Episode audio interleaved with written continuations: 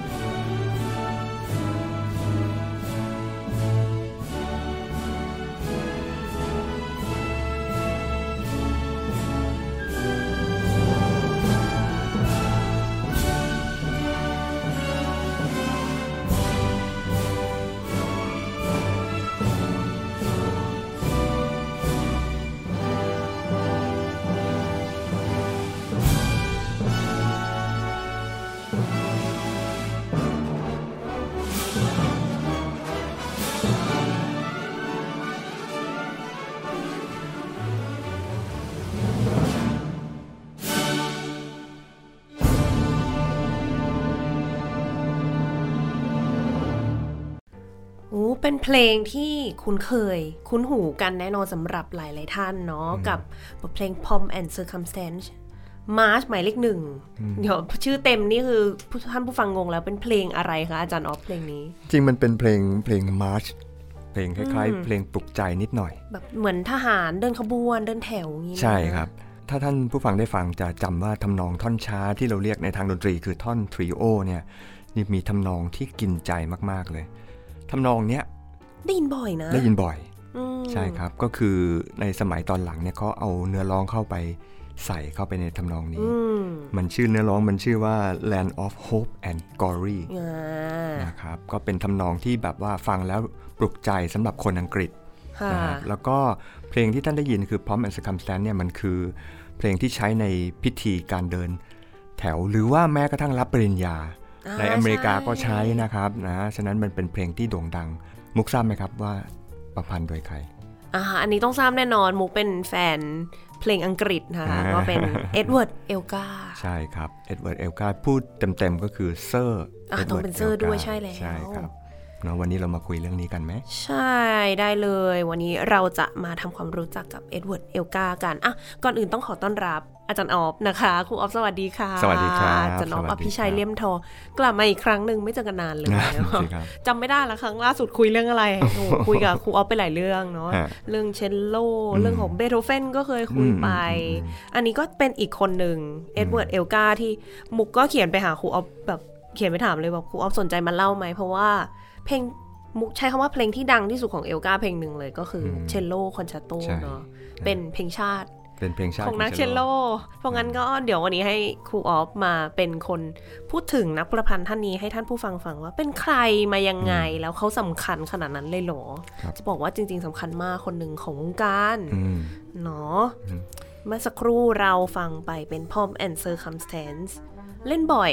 อืมแต่ไม่เบื่อเลยนะ จริง ๆ แล้วสนุกเพลงยากใช้ได้อะนะครับ เพลงนี้จริง ๆ แล้วเนี่ยอาตอนที่ ประพันธ์ขึ้นมาเนี่ยค่ะเอลกาประพันธ์ท่อนทริโอก่อนคือท่อนช้าก่อน ท่อนที่เพราะๆที่เราพะๆรู้จักกันนะครับแล้วเขาภูมิใจกับท่อนนี้มาก เขาบอกว่าทำนองเนี่ยต้องน็อกเดมดาวเชื่อแล้วเป็นจริง และเป็นจริงครับ เพราะว่าเพลงนี้ถูกนำไปบรรเลงในอ่าเทศกาลดนตรีฤดูร้อนในประเทศอังกฤษ ในตั้งแต่ครั้งแรกเลยนะครับหลายประมาณโอ้ตั้งแต่สงานมัยพรมใช่ครับไหมะเรียกว่า Promenade Concert ซึ่ง จัดทุกเดือนอากรกฎาคมของทุกๆปีค่ะที่ Royal Albert Hall ในในกรุงลอนดอนอืมนะครับ แล้วก็ในคืนสุดท้าย เราเรียกว่า Last Night of the Prom เนี่ยครับจะบรรเลงเพลงนี้เป็นเพลงสุดท้ายอืมนะครับ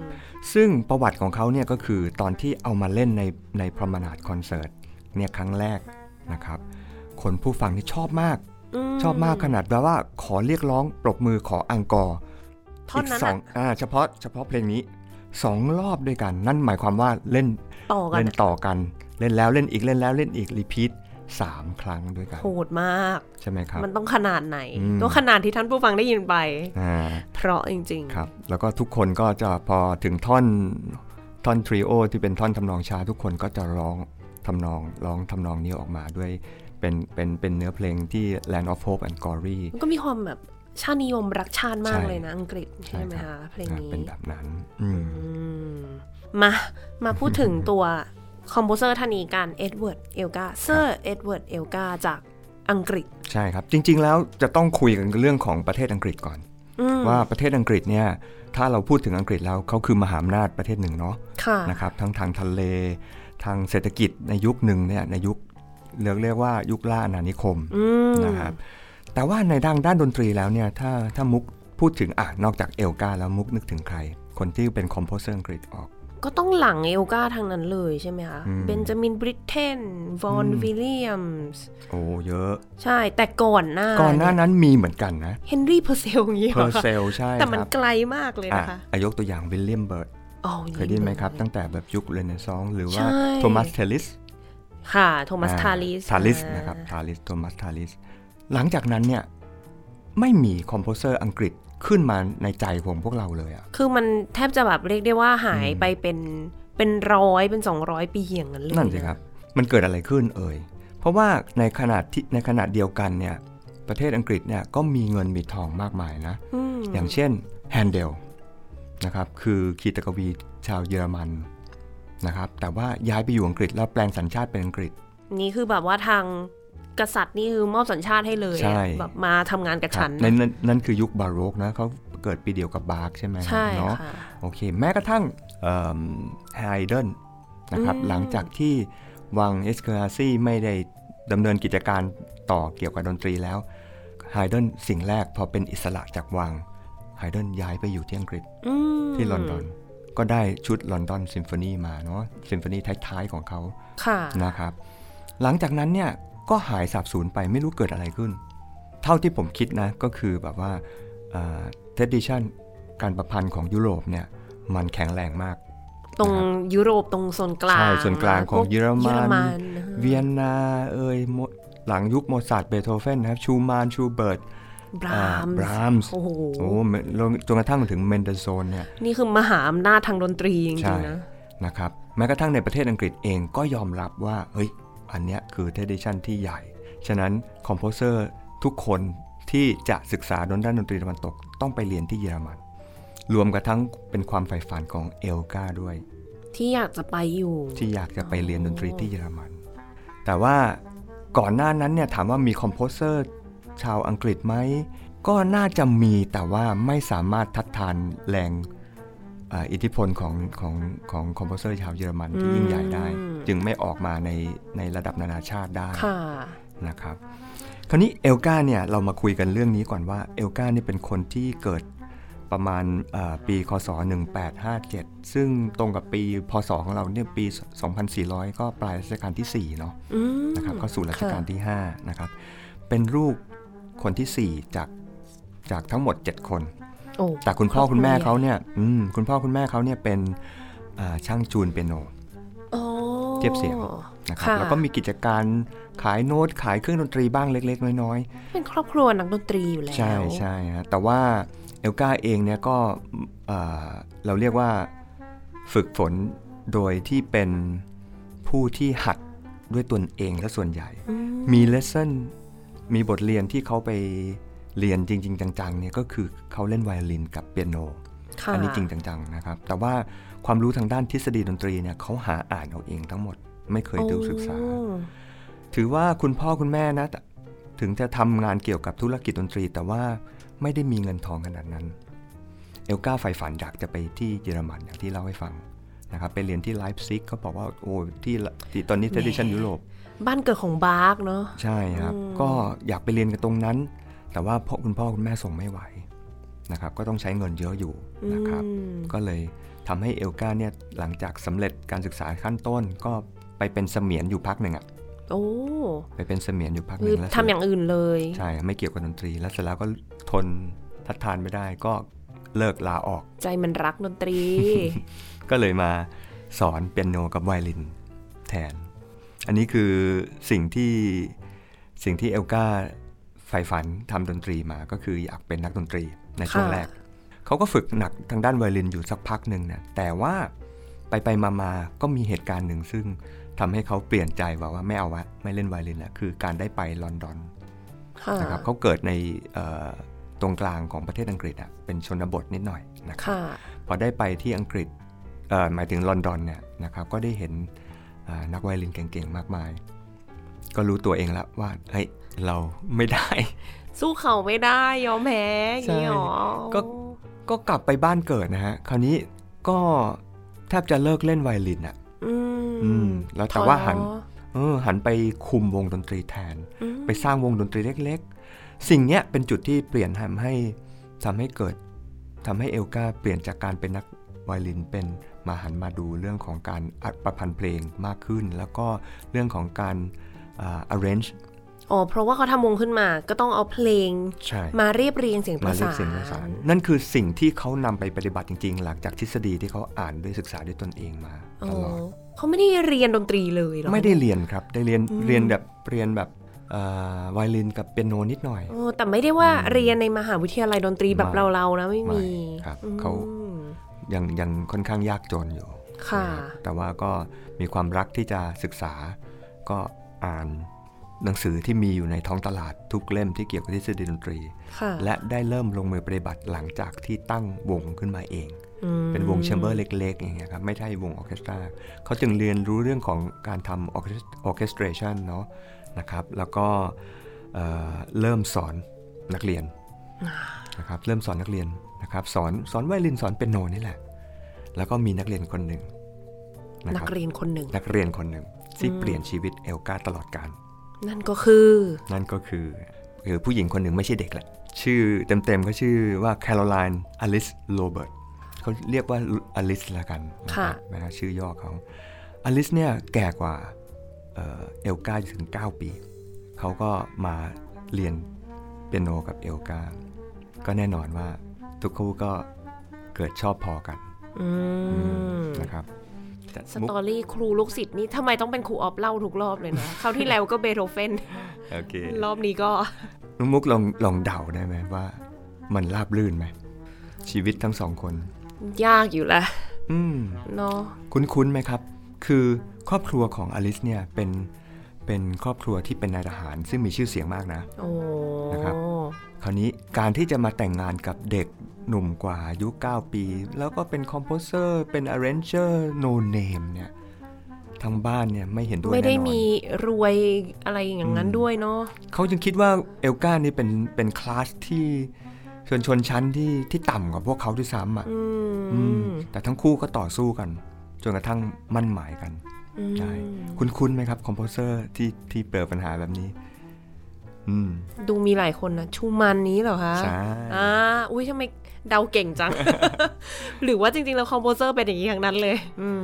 เรื่องรักเนี่ยน่าเศร้านะ เพราะว่าการเป็น composer ในยุค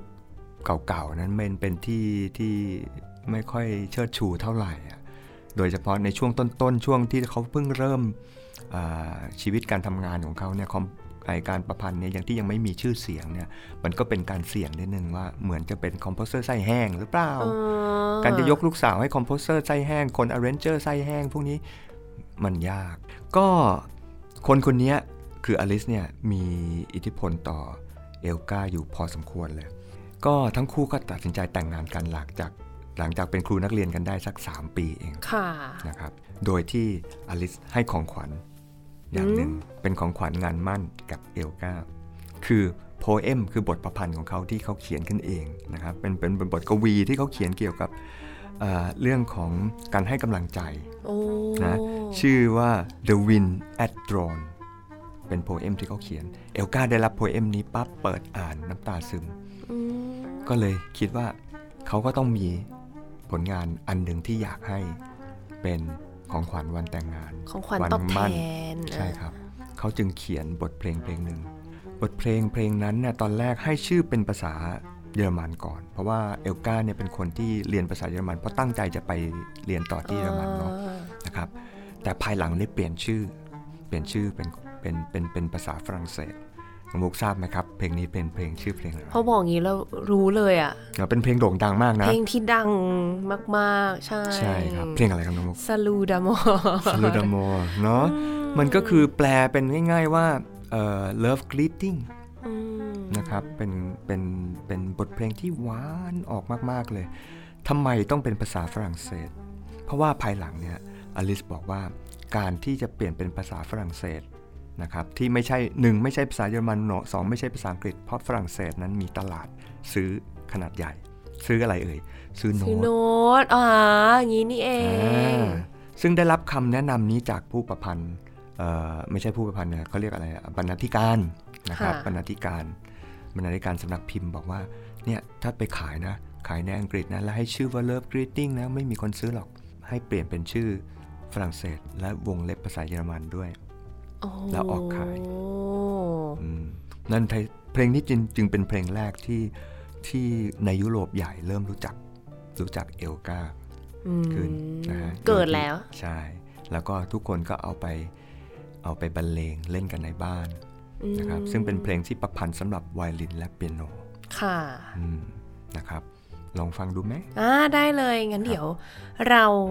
ลองฟังเพลงซาลูดามโมสำหรับ ไวโอลินแล้วก็เปียโนกันค่ะ「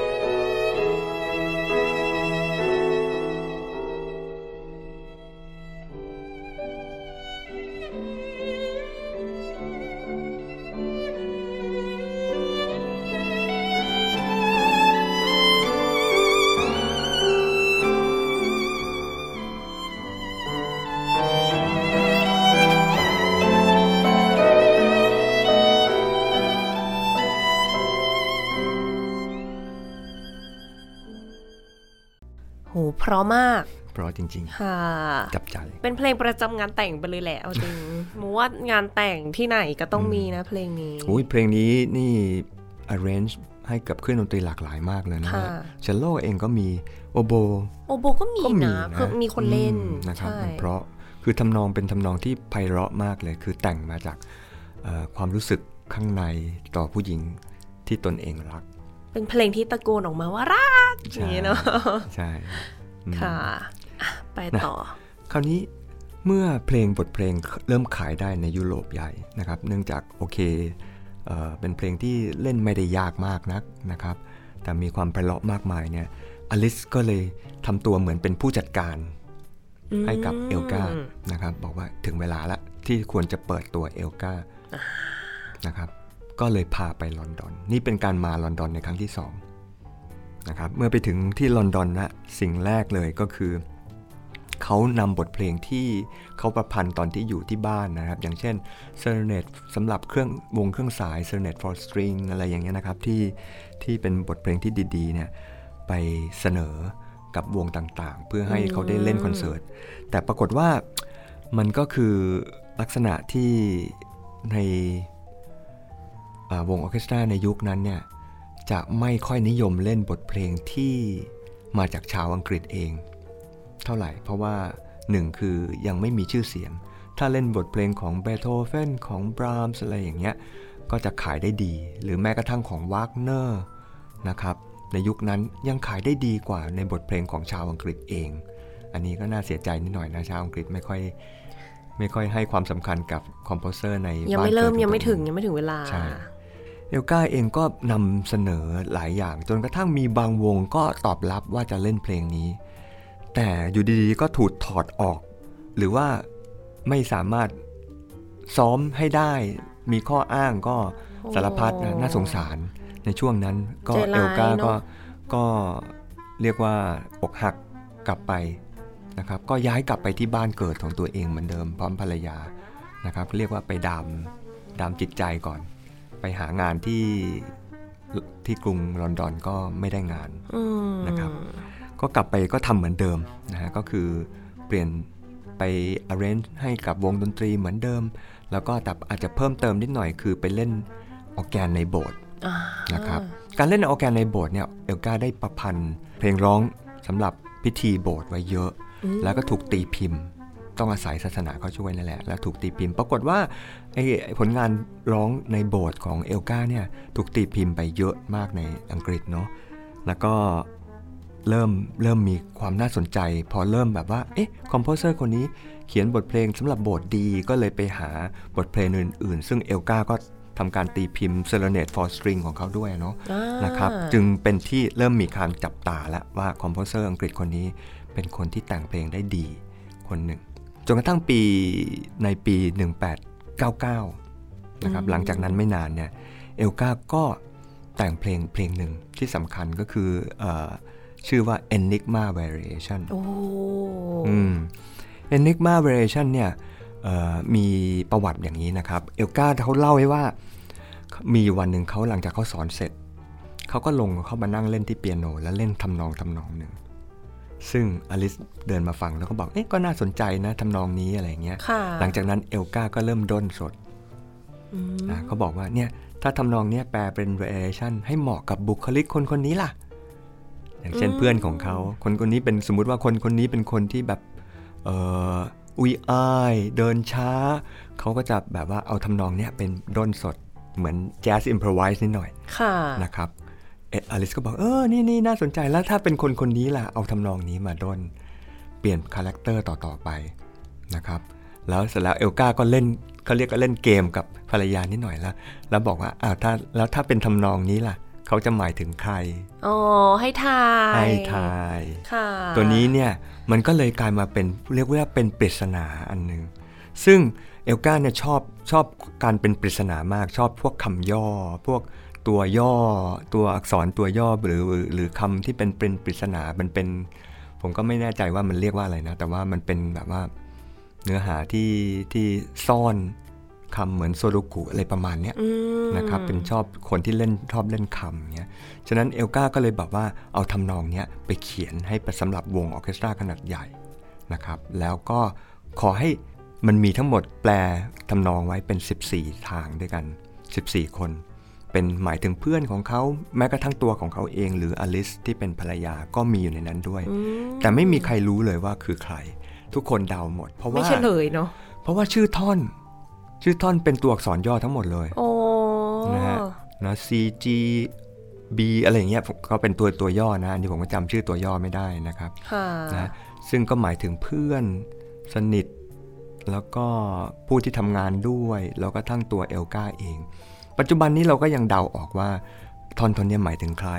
ท่อนท่อนนี้หมายถึงใคร แต่ก็ยังมีบางท่อนซึ่งยังเป็นปริศนาอยู่ยังเป็นข้อถกเถียงอยู่ว่าเอลกาก็หมายถึงใครค่ะนะครับซึ่งในเพลงเพลงที่เป็น Enigma Variation เนี่ยพอไปทำเป็นวงใหญ่ ๆ แล้วก็มีทั้งหมด 14 ท่อนเนี่ยมีท่อนท่อนหนึ่งที่ที่จับใจคนฟังมากๆนะครับพอได้ถูกได้รับโอกาสนำไปแสดงแล้วเนี่ยปรากฏว่าผู้ฟังติดใจท่อนนี้ที่สุด แล้วคิดว่าท่อนนี้เป็นท่อนที่เพราะที่สุดในท่อนนั้นอืมท่อนนั้นคือ variation ที่หมายเลข 9 ที่ชื่อว่า Nimrod อืมนะครับนิมรอดเนี่ยเป็นเป็น variation จากทำนองหลักนะครับ ซึ่งมีความช้าเพราะมาก ๆ เลยช้ามาก ๆ เลย อันเนี้ยมีคนที่เขาบอกว่าเขามาจาก character ของอาบุคคลคนหนึ่งซึ่งเป็นเพื่อนแล้วก็เป็นบรรณาธิการสำนักพิมพ์โน้ต ที่เอลกาสนิทด้วยนะครับเขาเขาชื่อว่าออกัตุสเจเกอร์ออกัสตุสเจเกอร์เนี่ยเป็นคนที่ให้กำลังใจเอลกาสม่ำเสมอเลย เวลาที่เอลกาเนี่ยแบบว่า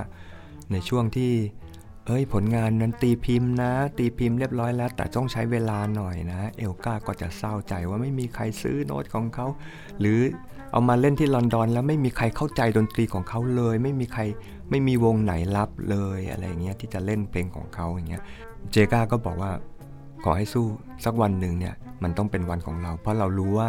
เราตีพิมพ์เพลงของเอลกาอยู่เนี่ยรู้เลยว่าเป็นเพลงที่ดี แต่คนที่จะมาเห็นเพชรในตมเนี่ยต้องใช้เวลานิดนึงนะอืมนะครับเป็นคนที่ให้คอยให้กำลังใจ เป็นเพื่อนคนที่สนิทคนหนึ่งของเอลกาคราวนี้เพื่อนคนนี้เนี่ยมักจะเอ่อให้กำลังใจ โดยที่มักจะเปรียบเทียบกับว่าคอมโพเซอร์อย่าง ที่ที่ลำบากกว่าเราเนี่ยมีเยอะ อย่างเช่นเบโธเฟนอืมอืมเบโธเฟนเป็นยังไงครับ โอ้ลำบากที่สุดกว่าจะมาดังจริง ๆ นี่คือ ตายไปหลายปีแล้ว อันนั้นนี่เขาหูหนวกอีกโอ้ใช่หูหนวกด้วยอะครับลำบากก็ขนาดหูหนวกเขายังสู้ชีวิตเลย นี่โอ้เรายังมีแต่งหูเพลงดีได้ขนาดนั้น ใช่นะครับ ก็ทำให้เอลกาเนี่ยเวลาจะเขียนท่อนที่เรียกว่านิมรอดเนี่ยนิมรอดนี่เป็นภาษาอ่าใน ในพระคัมภีร์ไบเบิลนะ แปลว่านักล่า ไม่ได้เกี่ยวอะไรกับชื่อตรงนี้เลยนะ แต่ว่าเอลกาสตาร์ทท่อนนี้ ด้วยความรู้สึกว่าเปรียบเทียบของเบโธเฟนอืมกับเบโธเฟน เพราะว่าเจแจเกอร์เนี่ยเป็นคนที่ชอบชอบพูดว่าเฮ้ยดูสิเบโธเฟนยังยังสู้เลยนี่เรามีแขนขา มีหูครบ มีชีวิตเรายังมีต่อทำไมเราจะไม่เดินต่อไป เขาก็เลยใช้ตัวแทนของบทเพลงนี้ โดยที่เริ่มด้วย เบโธเฟนซึ่งเป็นซึ่งเจก้าเองเป็นคนบอกว่าเนี่ยชอบเปรียบเทียบตัวเองว่า เรายังโชคดีกว่าเบโธเฟนนะอืมฉะนั้นนิมลอดเนี่ยจึงเริ่มทำนองขึ้นต้นด้วยทำนองทำนองหนึ่งซึ่งโด่งดังมาก ๆ ของเบโธเฟนนั่นคือทำนองในท่อนที่2ของเปียโนโซนาตาของเบโธเฟนที่ชื่อว่าพาติทิกโอ้เพลงนะครับดังเลยเหมือนกัใช่นซึ่งเป็นเพลงที่แสดง แสดงความสามารถของเบโธเฟนมากๆเลยนะครับทำนองขึ้นต้นตอนแรกเนี่ยกับทำนองของเอลกาในท่อนนิมลอดเนี่ยคล้ายๆกันมากเลยค่ะนะครับ อันนี้เป็นความรู้ใหม่นิดหนึ่งอืมนะครับก็เลยอยากชวนผู้ฟังฟังนิดหนึ่งว่าเอ่อทำนองที่เอลกานำมาจากอ่าท่อนที่2ของพาริทิกจนมาเป็นทำนองของเออทำนองนิวนิมลอดเนี่ยมีความเกี่ยวข้องอย่างไรอะ งั้นเดี๋ยวเราลองฟังสั้นอ่าสั้นๆๆว่าพาเททิของเบโธเฟนก่อน ครับ ท่อนช้านะครับท่อนค่ะช้าทอนชับอะเป็นแบบนี้ เป็นแบบนี้แล้วเดี๋ยวเรามาฟังเปรียบเทียบกันไหมฮะ ค่ะเดี๋ยวลองฟังของเบโธเฟนก่อนเลย「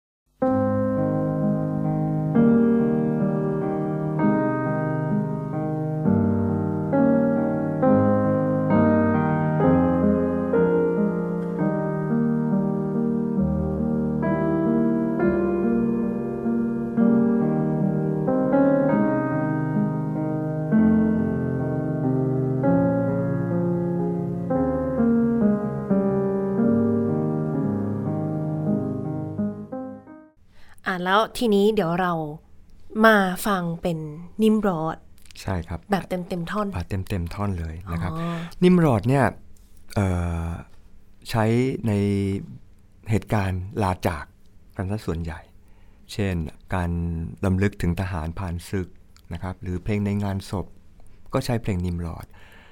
ปัจจุบันนี้วงออร์เคสตราอย่างอย่าง Asian Youth Orchestraเมื่อเล่นคอนเสิร์ตสุดท้ายเสร็จ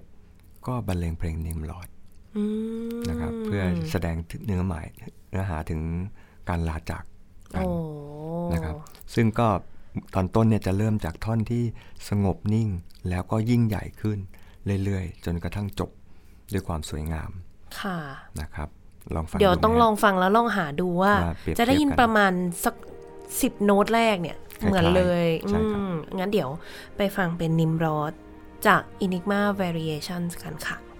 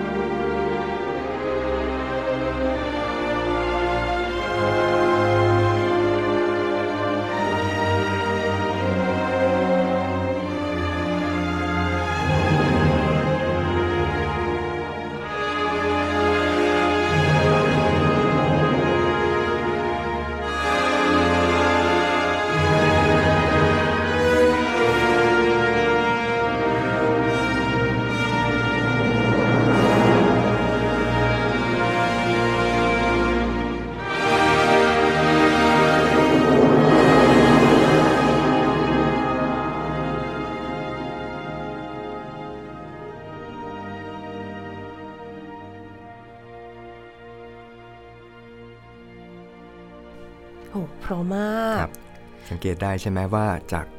จากที่สงบนิ่งเหมือนจิตใจแบบ แล้วเสร็จแล้วก็เกิดความพึกเหิมในตอนท้ายอืมนี่คือสิ่งที่เอลกาคิดถึงว่าแบบว่าการเป็นกำลังใจเพื่อนของเขาอืมนะครับแล้วเขาหมายถึงเพื่อนของเขาคนนี้แหละ คราวนี้เอลกาพอพอพอเริ่มเข้าสู่ในสังคมของอังกฤษ ในสังคมดนตรีเป็นที่รู้จักมากขึ้นนะครับเอ่อก็ เอลกาก็เขียนบทเพลงที่ชื่อ Pomp and Circumstance ที่เราได้ฟังตอนต้นชั่วโมงไปค่ะนะครับ จนทำให้หลังจากวันนั้นน่ะที่ออกไปออกเล่นแล้วคนเรียกร้องให้ไปฟังกัน 3 รอบติดต่อกันเนี่ยเอลกาก็ก็เป็นที่โจทย์จันกันในในหมู่สังคมอังกฤษแล้วค่ะนะครับจากนั้นเนี่ยเอลกาก็เริ่มประพันธ์บทเพลงที่มากขึ้นเนาะอย่างเช่น เริ่มแต่งซิมโฟนีแต่ตอนนั้นอายุ 50 แล้วโอ้โห นะครับกว่าจะประสบความสำเร็จได้นั่นน่ะดีเยปอะกติละคนอื่นเขาแบบอายุยังน้อยๆ นี่เขาก็เริ่มเกิดกันแล้วใช่ฮะหมูนี้นี่เหมือนบรามไหม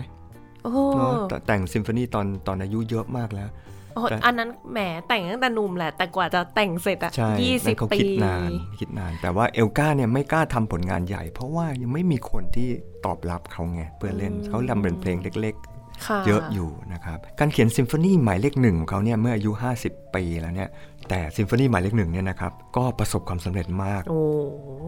เนาะประสบความสำเร็จมากที่คนชอบมากเลย เพราะว่าแล้วก็เขาก็เขียนบทเพลงอีกอันหนึ่งที่ฟิสค h ล i เลอร์เขาเริ่มรู้จักกับเอลกาแล้วมาขอให้เขาเขียนไวโอลินคอนแชร์โตขึ้น เขาก็เริ่มประพันธ์ไวโอลินคอนแชร์โตขึ้นอีกบทหนึ่ง อันนี้ต้องบอกนั้นผู้ฟังฟริตซ์ คลายเลอร์เขาเป็นใช่นักไวโอลิน ใช่ครับที่ซึ่งโด่งดังมากเลยนะ ใช่ช่วงนั้น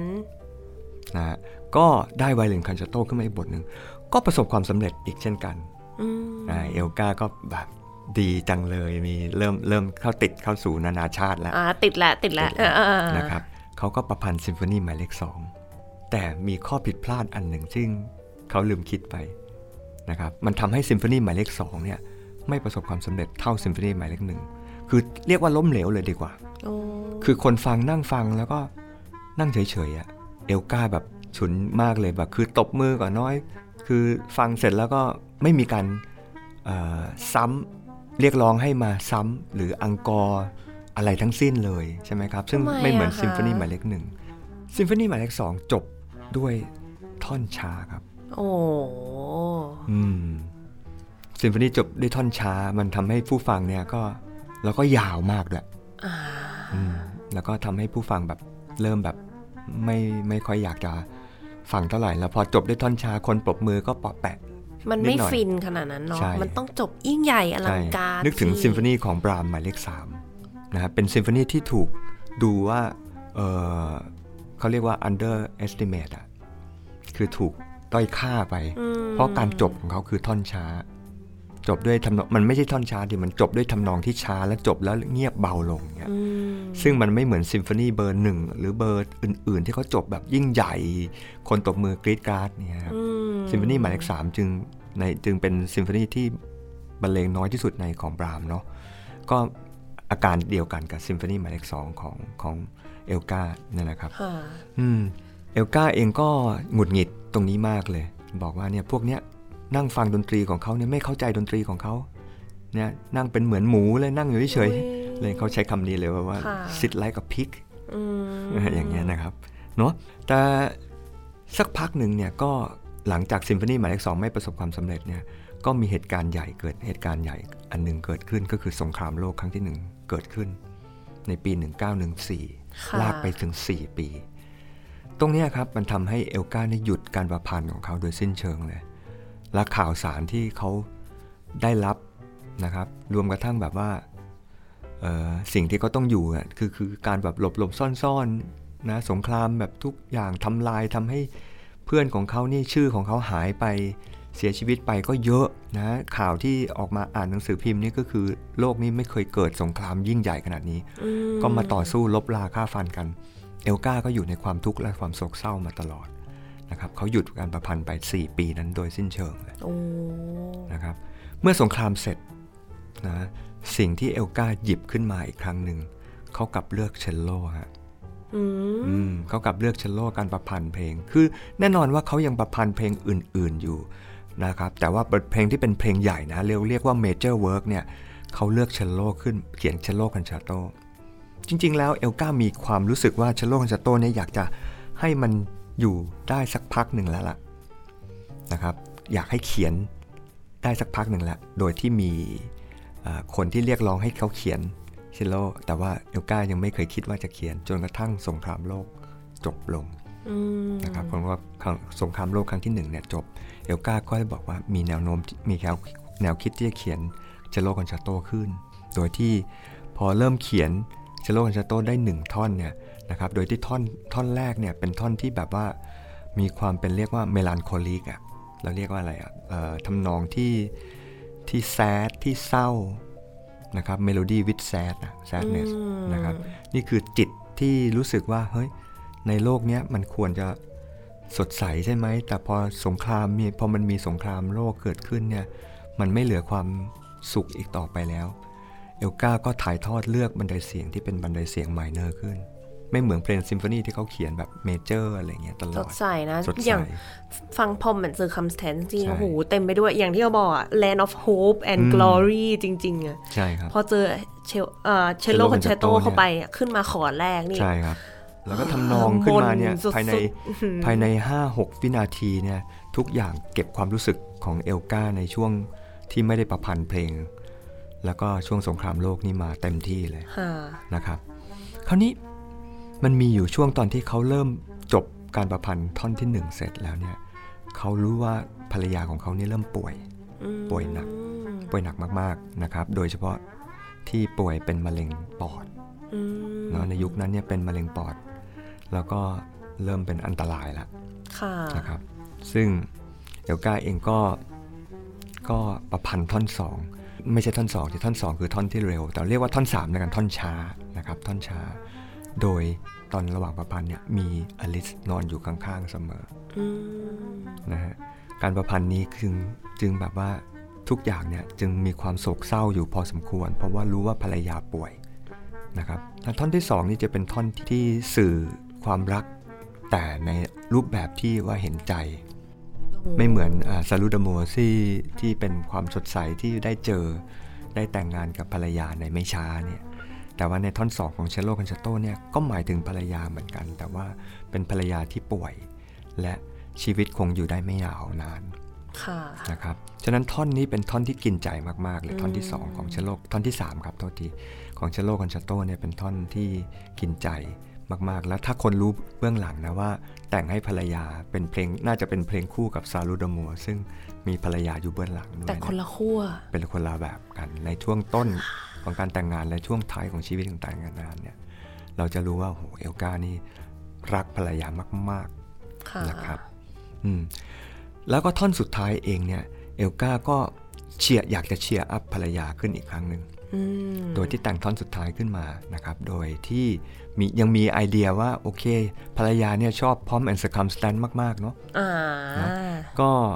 คิดว่าทำนองนี้มันน่าจะคล้ายๆ กับ Pomp and Circumstance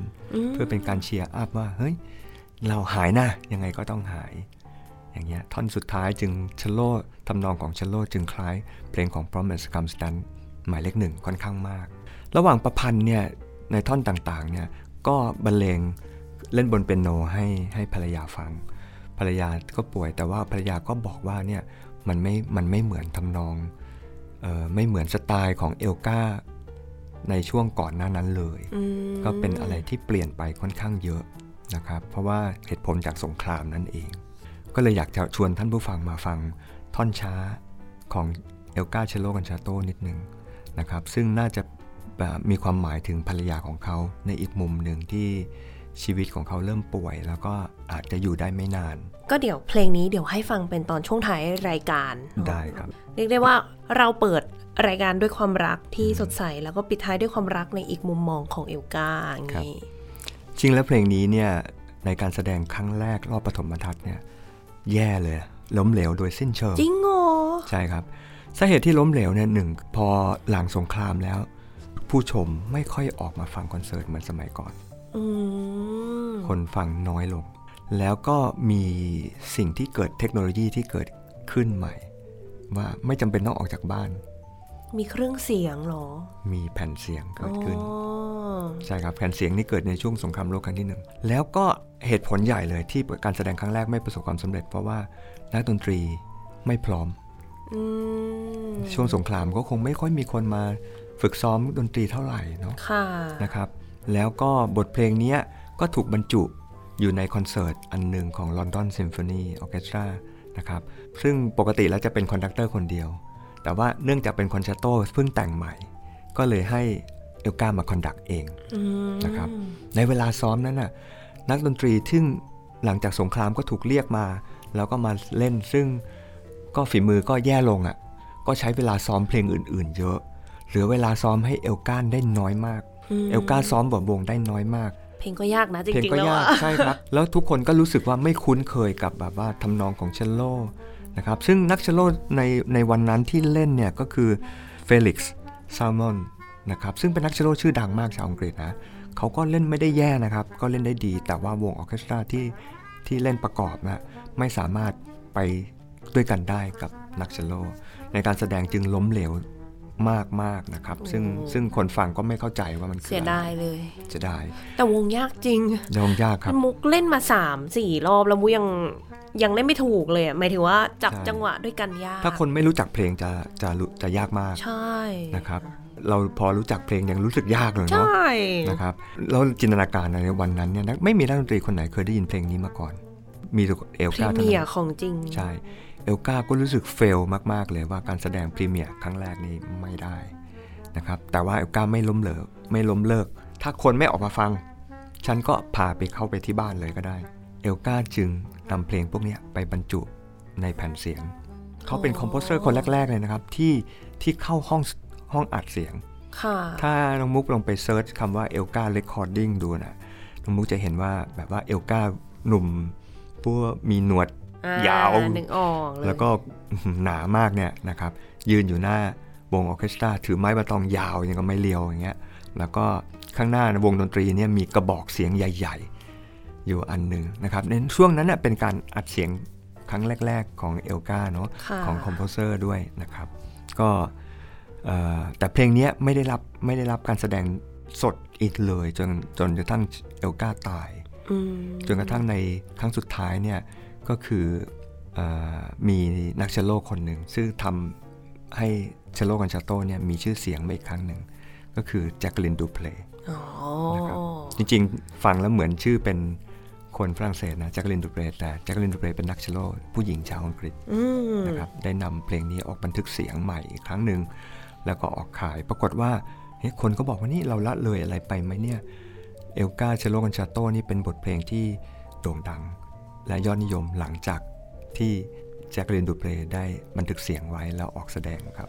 เป็นคนที่แบบว่าถ้าพูดชื่อหนึ่งแล้วอีกชื่อหนึ่งต้องมาคู่กันจริงใช่ๆนะครับเอลกาเชโลคอนแชตโตกับ Jacqueline du Pré ถูกต้อง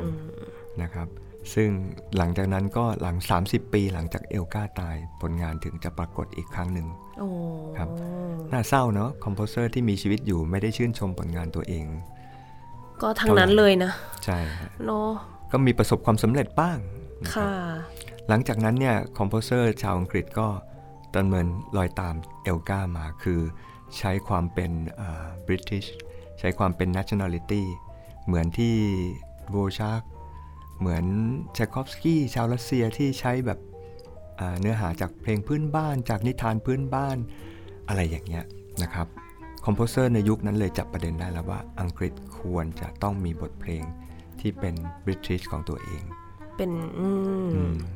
เนี่ยมันอำทำให้ทำให้ช่วงหนึ่งเนี่ย composer ชาวอังกฤษหายสับสูญไปเนาะเราเรียกว่าเรียกว่าเป็น land of no music อยู่ช่วงหนึ่งเลยโอ้ใช้คำนี้ก็มีคนเขาใช้คำนี้ค่ะนะครับเนี่ยครับเป็นชีวประวัติ นี่ไงสั้นๆสมควรแล้วของที่ได้เอลกาเป็นท่านเซอร์อืมเป็นคนที่ทำให้ เรียกว่าเป็นผู้ให้กำเนิดเสียงแบบอังกฤษใช่อย่างแท้จริง ใช่ ถูกต้องครับ และความรักชาติของความเป็นอังกฤษด้วยอืมอืมนั่นแหละครับ ก็เป็นเรื่องราวของเอ็ดเวิร์ดเอลกาเอลกาที่วันนี้เราได้ทำความรู้จักกัน ครับโอ้ทำไมเวลาเป๊ะขนาดนี้อาจารย์นบเป๊ะมาก ขอบคุณมากเลยค่ะ โห รู้สึกว่าทักถูกคนจริง ๆ ก่อนหน้านี้ก็ทัก ทักพี่เมฆไปบอกว่าชอบบาทอกไหมมาเล่าไหมมาอืมนี่ก็ชอบเอลก้าไหมชอบมาอีกอ่าจริงๆการศึกษาชีวิตคอมโพเซอร์เนี่ยมันทำให้เรารู้ว่าแบบผลงานที่เขาเราฟังแล้วแบบ โอ้ ดีจังเลยอะไรเงี้ยจริง ๆ แล้วเขาก็มีความทุกข์ความสุขเหมือนกับมนุษย์ทั่วไปอืมนะครับถ้าเราเข้าใจเอ่อชีวประวัติของเขาเนี่ยเราอาจจะสื่อสารในฐานะนักดนตรีนะมุกนะเราอาจจะสื่อสารในบท เสียงของเพลงเนี่ยได้ความหมายมากขึ้นค่ะนะครับถท้ายรายการวันนี้เดี๋ยวเราจะปิดด้วยท่อนที่สามครับสามท่อนช้าเป็นท่อนช้านะครับ ซึ่ง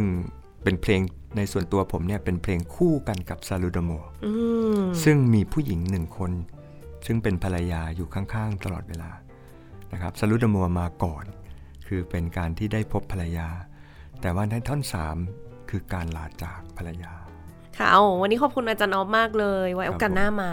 ครับได้เลยเมามอยกันใหม่ ได้เลยค่ะ ค่ะท่านผู้ฟังคะสำหรับวันนี้เวลาก็หมดลงแล้ว